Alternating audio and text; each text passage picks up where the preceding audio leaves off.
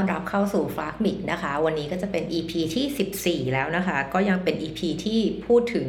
เรื่องของการสอน ESG ให้กับนักศึกษา Master of Science ที่เยอรมนีนะคะ ก็คราวที่แล้วเราก็พูดไปถึงเรื่องของการใช้เทคโนโลยีในการสร้างความยั่งยืนในธุรกิจ วันนี้เนี่ยก็จะเป็นการพูดถึงในส่วนของที่ได้เล่าไปว่าการจะทำเออไม่ว่าจะเป็นเรื่องของ ลงมือทำเรื่องของ climate action หรือแม้แต่เรื่องของการทำให้การทำดิจิตอลหรือการนำเทคโนโลยีมาใช้ในธุรกิจเนี่ยมันสำเร็จได้เนี่ยมันก็จะขึ้นอยู่กับพนักงานเนาะขององค์กร ว่าพนักงานของเราเนี่ยเขา เห็นด้วยไหมเขาอยากจะทำไหมนะดังนั้นวันนี้เนี่ยหัวข้อที่สอนเนี่ยก็จะเป็นเรื่องที่พูดถึง human resource management in transition นะคะก็คือก็คือสรุปก็คือว่าการบริหารจัดการหรือพัฒนาทรัพยากรบุคคล ดูแลทรัพยากรทรัพยากรบุคคลขององค์กรนี้ก็จะมีการเปลี่ยนแปลงไปนะคะ คือก็จะพยายามคุมเวลาให้ไม่เกิน 20 นาทีนะคะ แต่ว่าคราวที่แล้วนี้ก็เหมือนคุยเพลิน จนจะเกือบเป็นครึ่งชั่วโมงนะคะ วันนั้นวันนี้ก็จะพยายามคุมเวลาให้ได้เนาะก็คือสิ่งที่ฝ้ายใช้สอนหนังสือตอนที่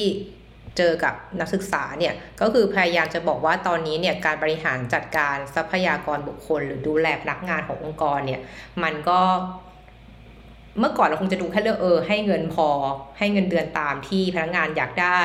ดูแลเรื่องความปลอดภัยในชีวิตและทรัพย์สินเนี่ย มันก็น่าจะพอแล้วเนาะแต่จากเออ framework ที่ไฟใช้เป็นเป็นเหมือนสร้างกรณีศึกษาหรือว่าการทำงานจริงๆเนี่ยเวลาที่เราเข้าไปให้คำปรึกษาองค์กร ก็จะมี framework framework อะไรต่างๆ ที่เรานำไปใช้นะคะ อันนี้ไฟก็ยกของ Accenture มาเล่าให้ทางนักศึกษาฟังว่านอกเหนือจาก ที่เราพูดถึงเรื่องการเงินแล้ว แล้วก็เรื่องของ physical คือเรื่องทางกายภาพแล้วเนี่ย สิ่งสำคัญอื่นๆที่ตามมาก็มีอีก 4 อย่างนะคะ รวมเป็น 6 อย่าง ซึ่งอันเนี้ยก็จะเป็นเอ่อ framework ของทาง Accenture ที่เรียกว่า net better off นะคะ ก็คิดว่าส่วนที่น่าสนใจเลยก็คือส่วนที่เวลาที่เรา สัมภาษณ์หรือคุยกับพนักงานของเราเนี่ยเขาก็จะแน่ๆก็ต้องคุยเรื่องเงินเดือน แต่ว่าแต่ว่าหลังจากนั้นเนี่ยก็จะมีการคุยเรื่องของอะโอเค เรื่องของการเรียนรู้เนาะเรื่องว่าหลังจากที่ฉันเข้ามาทำงานแล้วเนี่ยเราก็มีทางให้ประสบการณ์ที่เรามีความรู้ที่เรามีเนี่ยกับองค์กร ในขณะเดียวกันองค์กรเนี่ยก็พยายามที่จะสร้างอะไรกลับมาให้กับเราไหมคืออะไรคือ career path อะไรคือการเรียนรู้ที่เพิ่มเติม คือว่าถ้าพนักงานออกจากองค์กรไปเนี่ยเขาจะต้อง มีศักยภาพที่ดีมากขึ้น มีความรู้ที่มากขึ้นจากการทำงานอะไรอย่างเงี้ย อันนี้คือเป็นส่วนที่ทางธุรกิจเนี่ยก็ต้องสามารถให้กับพนักงานได้นะคะ หรือแม้แต่ต่อมาก็จะเป็นการพูดถึงเรื่อง emotional นะคะ emotional and mental health นะคะ ซึ่งตรงนี้เนี่ยไฟเชื่อว่าองค์กรเนี่ยก็เริ่มใส่ใจมากขึ้นเนาะว่าพนักงานเนี่ยมีสุขภาพจิตเป็นอย่างไรบ้าง เช่นธุรกิจที่มีความเครียดสูงอย่างแผวอย่างอย่างกลุ่มคอนซัลทิงอย่างเงี้ยค่ะ เราก็จะมีจิตแพทย์เนาะให้ให้สามารถนำมาเออให้มีเวลาที่เราจะคุยกับนักจิตวิทยาได้อะซึ่งซึ่งจริงแล้วส่วนหนึ่งคือคนไทยเราอาจจะไม่ค่อยชินกับเรื่องของการพูดคุยเนาะเรื่องที่เกี่ยวกับสุขภาพจิตให้กับหมอเราจะมีภาพจำว่าคนที่ไปหาหมอจิตแพทย์เนี่ยคือเป็นคนบ้า ซึ่งจริง ๆ แล้วถ้าเทียบกับที่ตะวันตกเนี่ยเรื่องการหาจิตแพทย์นี่มัน เป็นเหมือนที่ให้เป็นเหมือนถ้าคุณไม่รู้จะไปบ่นให้ใครฟัง เพราะว่าหลาย ๆ อย่างมันมีความละเอียดอ่อนเนาะคือจะไปบ่นเรื่องงานเรื่องอะไรที่อาจจะเป็นความลับนี่ให้กับครอบครัวฟังก็ไม่ได้ หรือแม้แต่ จะบนหัวหน้าอะไรอย่างเงี้ย ให้กับเพื่อนร่วมงานหรือน้องฟังก็ไม่โอเคเขาก็เลยจะให้แบบมีเออ session อย่างจิตแพทย์เนี่ยให้ให้ book ได้อาทิตย์ละครั้งอย่าง PwC เองเราก็มีตรงนี้สนับสนุนเนาะให้เป็นเหมือนอาคุยกับจิตแพทย์ออนไลน์ อันนี้ก็เป็นผ่านแอปพลิเคชัน Ooca ค่ะอันนี้ก็ค่อนข้างดังในไทยอยู่แล้วเนาะเขาก็เป็นสตาร์ทอัพที่ค่อนข้างเก่าแก่เลยทีเดียวนะคะแล้วก็ส่วนต่อมาเนี่ยก็คือ relational เนาะ relational เนี่ยก็หลักๆเลยก็คือเป็นเรื่องของการพูดถึง การมีสัมพันธภาพที่ดี มีความเป็นทีม รู้สึกว่าเราเป็นส่วนหนึ่งขององค์กรอะไรอย่างเงี้ยค่ะ ซึ่งอันนี้มันก็จะเป็นการพูดถึงเรื่องการใส่ใจเนาะความต้องการที่หลากหลายมากขึ้นของพนักงานไม่ว่าจะเป็นเรื่องของอายุที่หลักอายุที่อาจจะมาต่างเจเนอเรชันกัน หรือแม้แต่เป็นเรื่องของการเออความหลากหลายทางเพศ ทางเออวัฒนธรรม หรือว่าแม้แต่เรื่องของเชื้อชาติต่าง ๆ อันเนี้ยก็เป็นส่วนหนึ่งที่มีการ พูดถึงแล้วก็พนักงานใหม่ๆ หรือทาเลนต์เนี่ยคนที่มีความสามารถก็จะมองหาสิ่งเหล่านี้จากองค์กรเช่นกัน แล้วก็ข้อสุดท้ายในนี้ที่พูดถึงคือ purposeful อันนี้ก็บอกได้เลยว่าจากประสบการณ์ที่ต้องเป็นต้องสัมภาษณ์น้องๆที่เคยเข้ามาทำงานในทีมเนาะก็มีเด็กบางคนนะคะที่ที่ไฟเชื่อว่าเป็นคนที่มีศักยภาพที่ดี หรือว่ามี growth mindset หรือว่าอย่างน้อยก็ proactive อะไรอย่างเงี้ยเขาก็จะถามแต่ว่าเออ องค์กรคุณเนี่ยมีแผนในการจัดการเรื่องโลกร้อนยังไง เออเรามีแผนในการจัดการเออเรื่องของการช่วยเหลือสังคมอย่างไรบ้าง อะไรคือบทบาทขององค์กรเราในการช่วยแก้ปัญหาบางอย่างของสังคมที่มันตรงกับศักยภาพศักยภาพของเราคำถามเหล่านี้เนี่ยถ้าองค์กรเรียกว่าหัวขององค์กรหรือ CEO ขององค์กรเนี่ยไม่ใส่ใจเนี่ยพนักงานที่เป็นผู้สัมภาษณ์หรือเป็นระดับ management ที่ต้องสัมภาษณ์เด็กๆ พวกนี้ ก็จะลำบากใจในการตอบคำถามเหมือนกันเนาะดังนั้นก็เลยเป็นที่มาว่าหลายองค์กรเนี่ยก็จะมีการเตรียมตัวในเรื่องของการ set vision mission แล้วก็พยายามที่จะ action ให้เกิดขึ้นจริง ๆ อันนี้ก็เป็นส่วนหนึ่งของเออการบริหารจัดการทรัพยากรบุคคลแบบสมัยใหม่แล้วกัน เรียกว่าตาม challenge ของ ESG ที่เกิดขึ้นในปัจจุบันเนาะคือสิ่งที่เราสอนนักเรียนคือจะบอกว่าการพัฒนาทรัพยากรบุคคลหรือทีม HR เนี่ย จริงๆแล้วเเราจะถูกมองว่ามันเป็นแผนกที่เหมือนเป็น cost center หรือเป็นแผนกที่อยู่หลังบ้านอะเออแต่จริงๆแล้วพอในช่วงโควิดเนี่ยเกิดขึ้นจะเห็นได้ว่า HR เนี่ยมีบทบาทอย่างมาก ในการจะทำอย่างไรให้พนักงานรู้สึกว่าเออยังยังทำงานได้อยู่แล้วก็องค์กรเนี่ยก็ให้การดูแลใส่ใจพนักงานอย่างที่ควรจะเป็นอะไรอย่างเงี้ย นั้น HR เนี่ยก็จะเป็นเรียกว่าฟันเฟืองที่สำคัญมากในการดูแลรักษาพนักงานของเราเนี่ยให้มีสุขภาพจิตสุขภาพกายที่ดี รวมทั้งการที่จะดึงดูดเรียกว่าคนที่พอสวรรค์ใหม่ๆเข้ามาในองค์กรเนี่ย HR ก็จะเป็นจุดหนึ่งเหมือนกันที่สำคัญ ที่หลายองค์กรเนี่ยก็ต้องเริ่มปรับเปลี่ยนตรงนี้ให้มันให้มันตอบโจทย์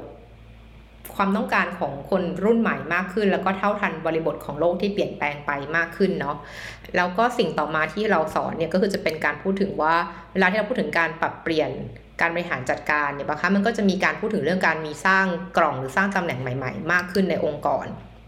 สิ่งเราอยู่ตัวอย่างกับให้นักเรียนฟังเนี่ยก็จะเป็นเรื่องของการพูดถึงการมีตำแหน่งเนาะที่เป็น C level นะเป็นเรียกว่า Chief Sustainability Officer อย่างเงี้ย เออหรือว่าบางที่ก็จะอาจจะมีแบบอะอันนี้อันนี้ก็คือ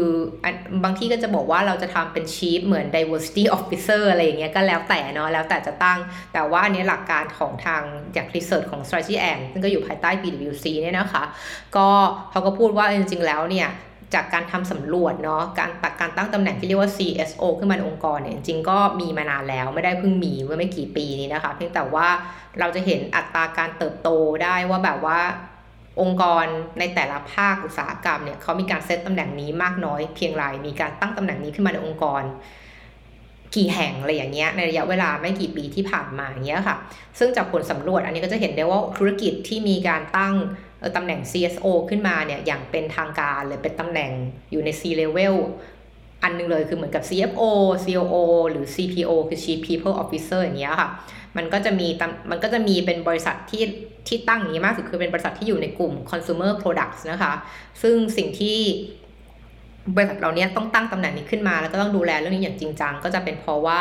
มันมี pressure เนาะจาก stakeholders มาก ๆ เลย คือคนภายนอก consumer ต่าง ๆ เนี่ย ที่จะคาดหวังว่าองค์กรคุณควรจะทำอะไร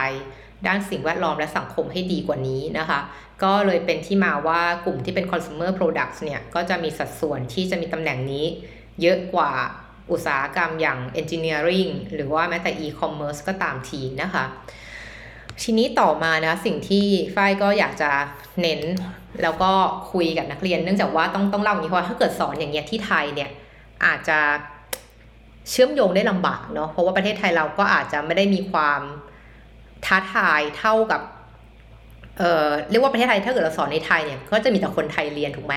เราก็จะไม่มีเหมือนการได้รับการแชร์ประสบการณ์ หรือแม้แต่เรื่องของการแบ่งปันเนาะว่าในมุมมองของแต่ละท่านเนี่ยมีความคิดเห็นอย่างไร ทีนี้อย่างที่ฝ้ายเล่าไปก่อนหน้านี้เยอะ ๆ เลย ว่านักเรียนที่เข้ามาเรียนเนี่ยมีความหลากหลายมาก ทั้งในเรื่องของอายุ ทั้งในเรื่องของการศึกษาเนะพื้นฐานคือปอตีเรียนอะไรมา ทั้งในเรื่องของประเทศที่จากมาอะไรอย่างเงี้ยค่ะ แค่สามอย่างเนี้ยเออก็เยอะแล้วนะ ยังมีทั้งกลุ่มที่แบบว่า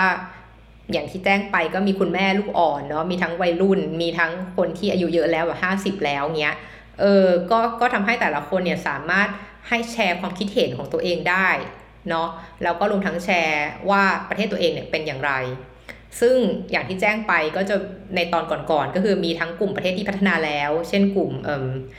EU อย่างพวกเยอรมันอะไรเงี้ยหรือแม้แต่กลุ่มพวกเกาหลีใต้อะไรเงี้ยญี่ปุ่นอะไรอย่างเงี้ยกับกลุ่มที่เหลือ ไม่ว่าจะเป็นตะวันออกกลาง หรือจะเป็นเอเชียกลางหรือแม้แต่แอฟริกา แล้วก็พวกอเมริกาใต้เนี่ย พอเราโยนหัวข้อไปเรื่องเนี้ยมันก็จะมีความ ไม่เท่ากันของ action ของแต่ละประเทศหรือว่าสิ่งที่เกิดขึ้นในประเทศของเขาเนี่ยจะต่างกันแล้วอย่างเช่น ตอนที่แรกไปโชว์หน้าตาอันนี้ให้เขาดูเนี่ยคือว่าอันนี้คือ headline news นะที่เกิดขึ้นในปี 2022 ทั้งหมดเลย มีตั้งแต่ของฝั่งเอ่อเอ่อทางฝั่งประเทศที่พัฒนาแล้ว เช่นอเมริกาเนี่ยที่บอกว่ามีเอ่อผู้สมัครงานคนที่เป็นผู้พิการทางการได้ยินเนี่ยก็ฟ้องบริษัท แห่งหนึ่งนะในในในในข้อหาที่คุณแบบเหมือนเหยียดผู้ผู้พิการคือไม่ไม่มีการปฏิบัติอย่างเท่าเทียมกันต่อความหลากหลาย เช่นเขาบอกว่าตอนที่เขาไปสัมภาษณ์เนี่ยพอเขาขอบอกบริษัทว่าอยากได้ล่ามภาษามือมาช่วยในการสัมภาษณ์งานเนี่ยพอเขาไปสัมภาษณ์ในในน่าจะเป็นงานด้านซิลิคอนวัลเลย์อย่างเงี้ยเออแล้วเขาโดนปฏิเสธ แล้วก็โดนไม่ได้รับเรียกว่าปฏิเสธการสัมภาษณ์เลย คือไม่ได้ให้โอกาสเขาสัมภาษณ์เลยเนี่ยเขาก็ฟ้องเนาะว่าเนี่ยเออเป็นการกีดกัน เนาะความหลากหลายเลยหรือกีดกันผู้พิการในการหางานทำที่เขาสามารถทำได้อย่างเงี้ยค่ะก็อันนี้เขาก็ฟ้องก็ชนะด้วยนะ คือสองชนะได้เงินมา 200 เอ้ยสองแสนกว่า US ดอลลาร์อะไรอย่างเงี้ยเออหรือแม้แต่กลุ่มที่บอกว่าอากลุ่มกลุ่มคนผิวดำเนี้ยเขาก็บอกว่าเขาเป็นซิงเกิลมัมด้วยเนาะคือคือคือนอกจาก เราจะได้ยินว่าเออมันมีความไม่ได้เทียมกันทางเพศคือผู้หญิง ด้อยกว่าผู้ชายในหลายอย่างในแง่ที่ว่าไม่ใช่ด้อยเชิงนะพูดว่าได้ได้ได้รับการปฏิบัติอย่างไม่เป็นธรรมเนาะเพราะเป็นผู้หญิงแล้วถ้าเกิดเป็นผู้หญิงแล้วยังมีทั้งตำแหน่งแบบ single mum เข้าอีกเลยแม้แต่เป็นคนผิวสี หรือเป็นผิวผิวเหลืองอะไรเข้ามาเนี่ย หรือเป็นกลุ่มละตินอเมริกาลาติโนเนี่ยก็จะเป็นส่วนที่ทำให้ยิ่งอาการหนักเข้าไปอีกในการถูกเลือกปฏิบัติ อย่างเคสนี้เขาก็บอกว่าคุณแม่คุณแม่ single mum ผิวดำเนี่ย เขาก็เป็นผู้ช่วยครูเนาะแล้วก็บอกว่าถูกถูกแบบแบนไม่ให้ทำงานจาก work from home ในช่วงโควิดอะไรอย่างเงี้ยเออแต่เขาก็บอกว่า เอ๊ะทำไมฉันโดนห้ามไม่ให้ทำงานที่บ้าน แต่คุณครูผิวขาว ที่จริงแล้วคุณภาพหรือศักยภาพไม่เท่าเขาเนี่ยอนุญาตให้ทำอันนี้มันคือการเลือกปฏิบัติการเหยียดผิวหรือเปล่าอะไรเงี้ยแล้วก็อันเนี้ยก็คือเป็น เป็นส่วนหนึ่งเหมือนกัน ที่เขาก็มีการฟ้องร้องเรื่องนี้เนาะหรือแม้แต่เรื่องของเอ่อ nursing home นะดูแลบ้านพักคนชราก็จะจะมีการพูดถึงว่ามีการปฏิบัติอย่างไม่เท่าเทียมกันกับ transgender อะไรอย่างเงี้ยค่ะ แล้วก็อย่างมุสลิม ชาวมุสลิมเนี้ยก็บอกว่าก็ถูก discriminate เนาะถูกการถูกเลิกปฏิบัติเนื่องจากเอ่อ การนับถือศาสนาหรือความเชื่อศาสนาที่แตกต่างกัน อย่างเงี้ยค่ะ ก็ก็อันเนี้ยก็ก็คือก็ก็คือเหมือนกับว่าเช่นอย่างเงี้ยในเคสของข่าวเนี่ยเขาจะบอกว่าเออชาวพนักเออเรียกว่าพนักงานชาวมุสลิมเนี่ยก็ถูก เรียกว่ามอบหมายงานให้ไปทำความสะอาดห้องอาบน้ำห้องน้ำอะไรอย่างเงี้ยเออมากมากกว่าหรือว่าเป็นจำนวนที่มากกว่า พนักงาน ที่ทับถึงศาสนาอื่น ซึ่งเรื่องเหล่านี้เป็นเรื่องที่จริงๆแล้วถามว่าเป็นเรื่องใหม่ไหมไม่ใหม่นะ คือเรื่องพวกนี้มีมาตั้งนานแล้วถูกปะตั้งแต่เรื่องของการพูดตั้งแต่เลิกเลิกทาสหรือว่าเรื่องของกลุ่มคนผิวดำในอเมริกาอะไรเงี้ยคือมันเรื่องนี้มันมันมีมานานแล้วคือการเลือกปฏิบัติเนาะหรือว่าการเหยียดผิว การเหยียดเเชื้อชาติ การเหยียดศาสนาต่างๆ คือเรียกว่าการไม่ยอมรับความแตกต่างอะ่ะ อันนี้มันเป็นสิ่งที่ เกิดขึ้นมานานเพียงแต่ว่าชาวชาวโลกเนี่ยก็เริ่มตื่นรู้ แล้วก็เริ่มมองเห็นว่าจริงๆแล้ว เริ่มมองเห็นคุณค่าของนุษที่ที่อยู่ข้างในมากกว่าจะมองแค่ภาพหลักข้างนอกอะ่ะ อันนี้มันคือการวิวัฒนาการของสังคมแหละเออคือที่แบบว่าบางคนก็จะเวอร์วังอาจจะมีบางคนที่เบื่อที่เรียกว่าเป็นพวกโวกใช่ไหมที่แบบเป็นพวกแบบ อะไรก็เป็นการเหยียดผิวเป็นการแบบหรืออะไรอย่างเงี้ยทั้งหมดเนี่ยคือจริงๆแล้วรู้สึกว่ามันมันต้องมีการ balance เนาะว่าแบบไหนเนี่ยมันมันมันสุดโต่งเกินไป หรือแบบไหนเนี่ยที่มันมีเหตุผลจริงๆ ว่าคุณไม่ควรทำแบบนี้ว่านโยบายของบริษัทอย่างน้อยเนี่ยต้องต้องเปิดกว้างอะ่ะต้องต้องเรียกได้ว่าต้องดูประเมินพนักงานของเราอะ่ะจากการทำงานจริง ๆ ไม่ได้โดยพยายามลดอคติ ของการประเมินเนื่องจากรูปลักษณ์ภายนอกเนาะซึ่งตรงนี้ก็ต้องบอกว่า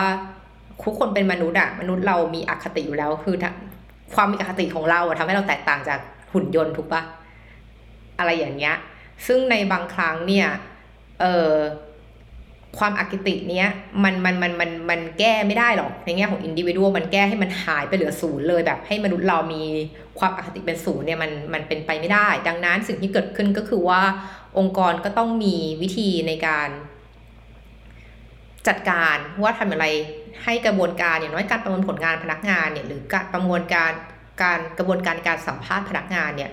มันต้องมีเครื่องไม้เครื่องมือ มีวิธีการมีขั้นตอนที่ทำให้อคติของมนุษย์ที่สัมภาษณ์งานเนี่ยมันจะไม่มีผลต่อการประเมินผลของพนักงานนั้นๆ ก็คือการออกแบบเช่นหนึ่งคือเวลาที่เอา CV เข้ามา เออเราดูแต่ชื่อได้ไหม ไม่ต้องมีนายนางนางสาว หรือแม้แต่อะไรทั้งสิ้น เพราะเราไม่ได้ต้องการรู้ว่าคุณคือใคร เราต้องการรู้แค่ว่าเออ qualification ของคุณคืออะไร รูปไม่ต้องส่งมาเลยก็ได้ เพราะถ้าเป็นงานที่เน้นเรื่องของเรียกว่าเป็นงานที่เน้นเรื่องมันสมองอะนะเออที่ไม่ได้เน้นเรื่องของการอาที่ต้องใช้รูปร่างหน้าตาอย่างเงี้ยรูปก็ไม่จำเป็นนะจริงๆแล้ว เออ อะไรอย่างเงี้ย เออประมาณนี้คือช่วงแรกคือการคัดคัดกรองอย่างนี้ก่อน หรือเวลาการทำข้อสอบการทำเทสอย่างเงี้ยเออถ้าเกิดคุณต้องการจะลดอคติในเรื่องของอาการเพศเรื่องของการเนี่ยผู้ชายผิวขาวเนี่ยจะได้เปรียบตลอดเลยอย่างเงี้ยเออคุณทำยังไงให้กระบวนการที่ประเมินผล สิ่งเหล่านี้ของพนักงานเนี่ย คุณทำได้ไหมโดยที่ไม่ต้องเจอตัวเขาอะแต่คุณต้องควบคุมให้ได้ว่าเขาเป็นคนทำจริง ๆ คือไม่ได้มีอะไรที่เข้ามาแทรก ไม่ได้มีการโกงเกิดขึ้นอะไรอย่างเงี้ยอันนี้คือเป็นส่วนเป็นการบ้านที่องค์กรต้องทำแต่เวลาที่เราพูดถึงเรื่องของการเอ่อ diversity พูดถึงเรื่อง equity แล้วก็ inclusion เนี่ยมันก็มีความมันมีสเปกตรัมที่สูงมากเนาะ เออ เราจะเรียกคำว่า DEI ก็คือว่า diversity equity and inclusion คือ เอาถ้าเอาสั้นๆ เนี่ย ก็คือว่าการทำอย่างไรให้ ให้ให้คนในองค์กรเนี่ย อันนี้พูดแค่ในองค์กรก่อนเนาะรู้สึกว่าเราได้รับโอกาสเท่าเทียมกันกับคนอื่น เรารู้สึกถึงความเป็นหนึ่งเดียวกับองค์กร แล้วก็ในเดียวกันเนี่ยก็ทุกคนโอบรับความหลากหลาย เข้าใจว่าความหลากหลายที่มีอยู่ในที่ทำงานเนี่ยมันช่วยให้เราสามารถแก้ปัญหาได้ดีมากขึ้นเพราะมีการมองต่างมุมมากขึ้นดังนั้น diversity เนี่ยหมายถึง ครอบคลุมหลายอย่างอย่างมาก ไม่ใช่แค่เรื่องเพศหญิงเพศชายนะ เราก็จะรู้วันว่าตอนนี้ก็เพศหญิงชายยังมี LGBTQ+ IA อะไรเยอะแยะมากมาย แต่นอกเหนือจากเรื่องการทางพูดพูดพูดถึงเรื่องเพศแล้วก็มีเรื่องเชื้อชาติแน่นอนเนาะเรื่องชาติพันธุ์ต่างๆ เรื่องของผู้พิการต่างๆเนาะเรื่องของเอ่อ sexual orientation gender identity อะไรอย่างเงี้ยเนาะเรื่องของสถานะการแต่งงาน คือบางที่ก็บอกแต่งงานแล้วไม่รับ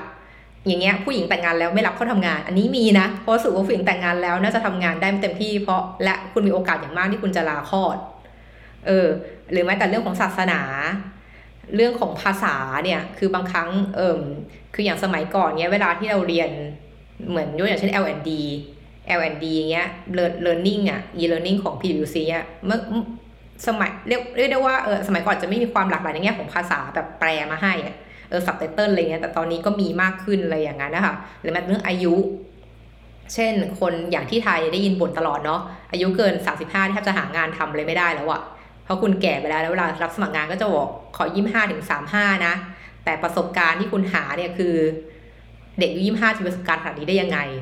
อันนี้ก็มีความประหลาดเออซึ่งซึ่งซึ่งซึ่งการที่เราอายุเยอะขึ้นไม่ได้หมายความว่าเราจะ เออเฉยชามากขึ้นเนาะในในในบางกลุ่มแล้วกันอะไรอย่างเงี้ย ซึ่งตรงนี้มันคือถึงเป็นเรื่องของของความ diversity ในองค์กรนะที่มันควรจะมีความหลากหลายดังนี้ ส่วนเรื่องตัว E คือ equity เนี่ยมันจะพูดถึงเรื่องการที่มีโอกาสที่เท่าเทียมกันอะเออต้องมีโอกาสที่เท่าเทียมกันคือว่าคุณจะเป็นใครที่ไหนอะไรยังไงแต่คุณต้องได้โอกาสที่เท่ากันในการได้รับการเลื่อนตำแหน่ง ได้รับการเหมือน เออพูดคุยแสดงผลงานอะไรเงี้ยได้รับการแบบเออติดต่อกับลูกค้าหรือการทำอะไรก็ตามที่คุณสนใจจะทำอะไรเงี้ยแล้วก็สุดท้ายคือการทำเพื่อ inclusion เนี่ยก็คือการทำยังไงให้คนเนี่ยรู้สึกว่าเป็นส่วนหนึ่งขององค์กร เพราะการที่คนเป็นส่วนหนึ่งขององค์กรก็ทำให้เขาเนี่ยอยากจะอยู่กับเรานานๆแล้วก็ทำให้เราไม่ต้องไปรีคูดหรือว่าหาพนักงานใหม่อะไรขนาดนั้นเนาะ20นาทีแล้วจ้า โอเค ก็อันนี้สุดท้ายเนี่ยก็คือตอนที่เราคุยอันนี้จะเป็นภาพที่เราใช้คุยกับ กับนักเรียนเนาะซึ่งคิดว่าคนคนจะเคยเห็นแหละ พูดถึงเรื่องของความแตกต่างระหว่าง equality กับ equity อย่างเงี้ยอย่าง inequality เนี่ยภาพนี้จะเห็นได้ว่าต้นไม้มันเอียงเนาะต้นไม้มันไม่ได้ตั้งตรงๆมันเอียงอันนั้นคำถามคือเด็กเด็กยืนอยู่คนละฝั่งอย่างเงี้ยทำอย่างไรให้เขาได้แอปเปิลเท่ากัน หรืออย่างน้อยมีโอกาสที่จะได้แอปเปิลเท่ากัน เนาะเพราะส่วนหนึ่งเราต้องลืมว่าต้องอย่าลืมว่าแต่ละคนเนี่ยคนเราไม่เท่ากัน บางคนขี้เกียจคนขยันเนี้ย ถ้าคนขี้เกียจคนขยันได้รางวัลเท่ากันอย่างเงี้ย มันก็ไม่ค่อยโอเคปะแต่เราต้องให้โอกาสเขาเท่ากัน โอกาสที่เขาจะเก็บแอปเปิลต้องเท่ากัน แต่เขาจะเก็บทั้งวันทั้งคืนไหมหรือเขาจะเก็บแค่หนึ่งชั่วโมงแล้วไปนอนเล่น อันนี้ก็เป็นเรื่องของ individual แล้วของส่วนบุคคลแล้วว่าเออคนขยันก็จะอาจจะเก็บทั้งวัน คนที่อยากจะเก็บแค่ชั่วโมงเดียวอะไรเงี้ยดังนั้นเขาก็ควรจะได้ตามนั้นเนาะนั้นข้อแรกก็คือบอกว่าอะตอนนี้มันมีความไม่เท่ากัน เพราะว่าต้นไม้มันเอียงไปข้างหนึ่งดังนั้น equity ก็คือเหมือนกับ equity นั่นแปลว่าความเสมอภาคปะเอออันนี้ไม่แน่ใจภาษาไทยนะขอโทษ แต่ว่าเออ equity เนี่ยคือการที่บอกว่าอะโอเค เราก็จะสร้างเครื่องไม้เครื่องมือ ที่ทำให้ ทั้งสองคนเนี่ยมีโอกาสเข้าถึงโอกาสได้เท่ากัน จากรูปเห็นได้ว่า equity คือการที่บอกว่าแล้วไม่ใช่เราให้บันไดที่เท่ากันนะ กับเด็กสองคนเพราะต้นไม้มันเอียงไม่เท่ากันถูกปะเราจะให้บันไดที่สูงกว่ากับเด็กที่อยู่ด้านขวา เพราะว่าต้นไม้ด้านขวาเนี่ยมันต้องการสูงกว่านี้อันนี้คือคือ equity ซึ่งถ้าเทียบกับ equality เนาะก็คือว่า equality เนี่ยเราว่า equality น่าแปลว่าเสมอภาคนะ เสมอภาคอะไรอย่างเงี้ย เออ ก็คือการให้บันไดที่ขนาดเท่ากัน ซึ่งทำให้ถึงแม้ว่าเราจะบอกเราให้บันไดเท่ากันแล้วนะเนี่ย เราก็สร้างความเสมอภาคให้แล้ว เอาว่าเราขอโทษกันถ้าเราพูดไอตัวคีย์เวิร์ดภาษาไทยผิดนะ แต่ equality คือให้สิ่งที่เท่าๆกันให้เครื่องไม้เครื่องมือที่เท่ากันไปอย่างเงี้ย แต่แต่ถึงแม้ให้เท่าให้ไปเงี้ย เด็กที่อยู่ด้านขวา ก็ไม่สามารถเอื้อมถึงแอปเปิลได้ เพราะว่าฝั่งเขาในต้นไม้มันเอียงไปเยอะกว่า ถูกปะตามรูปเลยก็คือเรียกว่าก็ยังไม่ได้โอกาสการเข้าเข้าถึงการเก็บแอปเปิลอยู่ดีถึงแม้ว่าจะมีการช่วยเหลือให้บันไดมาแล้ว ดังนั้นการที่ให้บันไดในเคสอย่างเงี้ยสิ่งที่ดีก็คือการทำ equity ให้เกิดขึ้นเนาะก็คือเรียกว่าบันไดของเด็กข้างขวาเนี่ยจะสูงกว่าด้านด้านซ้าย แต่สิ่งที่เกิดขึ้นก็คือว่า justice คือความยุติธรรมเนี่ยมันคือการที่บอกว่าถ้าอย่างนั้นแทนที่เราจะไปแก้ที่ส่วน เหมือนกันให้เครื่องไม้เครื่องมือแต่ละคนที่แตกต่างกัน ที่จะมีการบ่นนู่นบ่นนี้ได้เหมือนกัน ดังนั้นเราไปแก้ที่ต้นไม้ไหมคือแก้ต้นไม้ให้มันตั้งตรง ก็คือเหมือนไปแก้ที่ระบบอะอันนี้เหมือนไปแก้ที่ระบบเลยว่าทำไงต้นไม้มันตรงเพราะต้นไม้ตรงปุ๊บคุณให้บันไดที่เท่ากันกับเด็กสองคนได้ โดยที่คุณก็ไม่ต้องพูดถึงเรื่อง equity แล้ว แต่แค่แค่แค่ equality มันก็พอ แต่อันนี้ก็อยู่บนพื้นฐานที่ว่าระบบ มันต้องเอื้อให้เกิดการกระทำที่ถ้าคุณให้ของที่เท่า ๆกันไป คนจะสามารถเข้าถึงโอกาสนี้ได้เท่ากัน อันนี้ก็สนุกมากตอนที่การพูดคุยนะตอนเรียน แล้วก็เพราะว่ามีเคสหลายเคสมากที่แต่ละประเทศก็มาแชร์กัน แต่ว่าสุดท้ายเนี่ยที่ที่น่าสนใจที่สุดก็คือการถกเถียงกันเรื่องของ menstrual leave นะกับเรื่องของ gender ของเรียกว่า โอกาสเรียกว่า offer หรือ benefit ให้กับกลุ่มที่เป็นเพศหลากหลาย อย่างเคสเนี้ยอันดับแรกก็แบบโฟกัสที่ผู้หญิงเนาะมันก็จะมีมันก็มีเรียกว่าเป็น wave เป็นคลื่นของการรณรงค์เรื่องของการให้ให้ประโยชน์หรือให้ benefit ต่างๆ กับผู้หญิงมากขึ้น เช่นอันนี้จะมีการบอกว่าให้ผู้หญิงเนี่ยมีโอกาสลางานได้เวลาปวดประจำเดือน เรียกว่าเดือนละครั้งอะไรอย่างเงี้ยละมั้งเดือนละวัน เพราะว่าการปวดประจำเดือนเนี่ยมันมันก็บางคนบางคนหนักหนามากแบบทำอะไรไม่ได้เลยเงี้ยปวดไปทั้งตัวอะไรอย่างเงี้ยเอออันเนี้ยบริษัทก็จะมีบอกว่าเออผู้หญิงก็สามารถลาได้ในช่วงวันนั้นของเดือน ประมาณนี้เนาะซึ่งก็อะก็มีการเถียงกันนู่นนั่นนี่นะ หรือว่าแต่ส่วนที่สองก็คือว่าการบอกว่าให้ทางกลุ่มเพศหลากหลายนี่มีโอกาสที่จะลางานอะไรหลายอย่างมากขึ้นนะ เหมือนแบบจะลาไปแปลงเพศอะไรอย่างเงี้ยทำนองเนี้ยทีนี้มันก็จะเกิดการพูดคุยว่าแล้วไว้เมลได้อะไรอะไรอย่างเงี้ยว่าตอนนี้คือพอทุกบริษัทเริ่มมีการออกนโยบาย อะไรที่เอื้อกลุ่มที่หลากหลายมากขึ้นหรือให้ให้ให้โอกาสผู้หญิงมากขึ้นเนี่ย กลุ่มผู้ชายผิวขาวจะแบบ โอเค แล้วตอนนี้ผมได้อะไร แล้วแล้วผมได้อะไรบ้าง ผมผมได้เหมือน เวลาลาไปสูบบุหรี่มากขึ้นไหมอะไรอย่างเงี้ย แล้วถ้าผมไม่สูบบุหรี่อย่างเงี้ย แล้วผมได้อะไรกลับมาบ้างอะไรอย่างเงี้ย ซึ่งในห้องก็เถียงกันสนุกมากบอกว่าเฮ้ยแต่พวกยูก็ enjoy your privilege มาตลอดชีวิตตลอดประวัติศาสตร์แล้วหรือเปล่าอะไรอย่างเงี้ยที่แบบพอคุณแค่เป็นผู้ชายผิวขาว โอกาสมันก็เอื้อกับคุณเยอะกว่าผู้ชายผิวสี หรือแม้แต่ผู้หญิงอยู่แล้วไหมอะไรอย่างเงี้ย หรือแม้แต่เคสอย่างเช่นเรื่องของเอ่อการลาเหมือนแค่แค่ลาไปดูแลลูกเหมือนลาคลอดเงี้ย ลาแบบให้คุณแม่ดูแลลูกอย่างเงี้ยเออกลุ่มประเทศแอฟริกาบอกว่า บอกว่าบอกว่าแบบเนี้ยคือคือคือคือบางบริษัทเขาก็จะไม่ยอมรับพนักงานผู้หญิงเนาะเพราะว่ายิ่งผู้หญิงแต่งงานแล้วว่าเขากลัวเรื่องลาคลอดนี่แหละ ซึ่งเขาก็บอกว่าซึ่งเขาบอกหลายๆอย่างเหล่านี้ทำให้เหมือนเหมือนการการสร้างคนเท่าเทียมกันในการจ้างงานเนี่ยเป็นมันเป็นไปไม่ได้เลย เพราะว่าเพราะว่าเนี่ยการลาคลอดเนี่ยมันองค์การองค์กรจะบอกว่าเป็นการเสียประโยชน์ขององค์กรนะเพราะว่าต้องให้เงินเดือนต่อถึงแม้อาจจะไม่เต็มจำนวน แต่ว่าก็เสียคนทำงานไปคุณก็ต้องจัดสรรพนักงานเข้ามาอะไรอย่างเงี้ยเออซึ่งทำให้เหมือนเขาก็เล่าให้ฟังว่าพอมีผู้หญิงเยอะเนี่ย พอมีผู้หญิงในองค์กรเยอะเนี่ยคุณก็ต้องเตรียมว่าถ้าเกิดผู้หญิงลาคลอดแล้วคนอื่นที่อยู่เนี่ยจะมาช่วยดูแลงานของกลุ่มเหล่านี้ได้ไหมที่ลาคลอดอะไรอย่างเงี้ยเนาะแล้วเขาจะได้อะไรเพิ่มไหมจากการที่ไปช่วยงานที่มันเพิ่มจากปกติ อันนี้คืออันดับแรกเลย และในระหว่างที่คุยกันเนี่ยเเด็กเยอรมันค่ะ นักเรียนเยอรมันยกมือถามก็ เฮ้ยทำไมเฮ้ยลาลาลาคลอดทำไมมันถึงเป็น หรือลาดูแลบุตรอะ parental leave อะไรอย่างงี้ปะงานลาดูแลบุตรเนี่ยทำไมมันถึงมีประเด็นกับผู้หญิงล่ะ เพราะว่าจริงๆแล้วการลาเงี้ย ก็ใช้ได้ทั้งสองเพศนี่ทั้งพ่อทั้งแม่คุณก็ แล้วแต่คุณจะเลือกเพจะลา มันมันก็หมายความว่ามันก็สามารถใช้ได้ทั้งสองประเทศ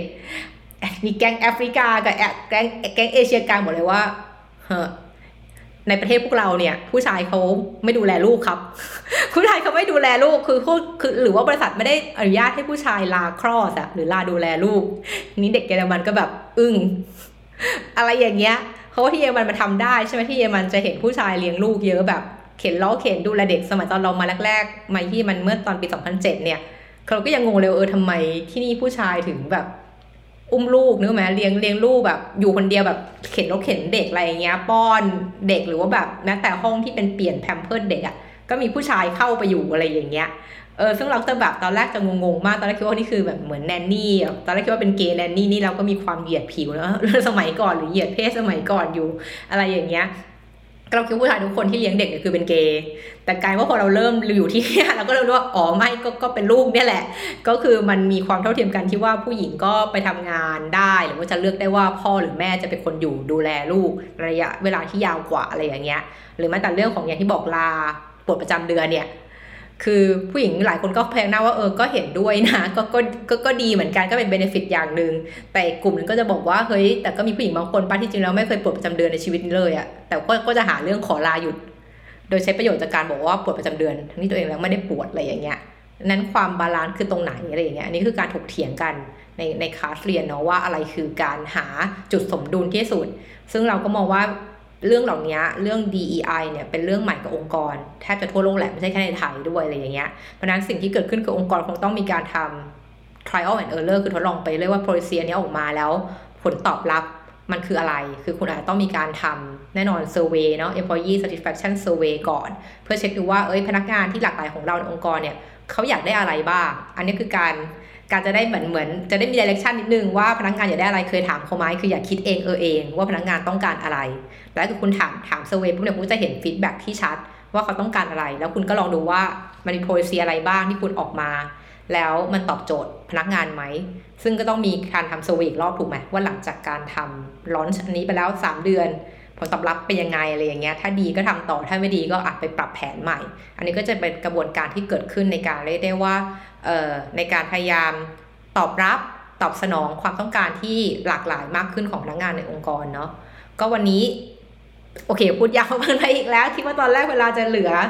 มากกว่านี้เนาะ ก็โอเค อันนี้ก็เป็นคลาสที่5เนาะแล้วก็ครั้งสุดท้ายจะเป็นการเล่าถึงคลาสสุดท้ายที่ไปสอนนักเรียนในเรื่องของการใช้ตัวชี้วัดในเรื่องของเอ่อที่เกี่ยวกับเรื่องคน ไม่ว่าจะเป็นคนในองค์กรหรือแม้แต่คนในในห่วงโซ่ประธานก็ตามที ขอบคุณที่ตามค่ะ สวัสดีค่ะ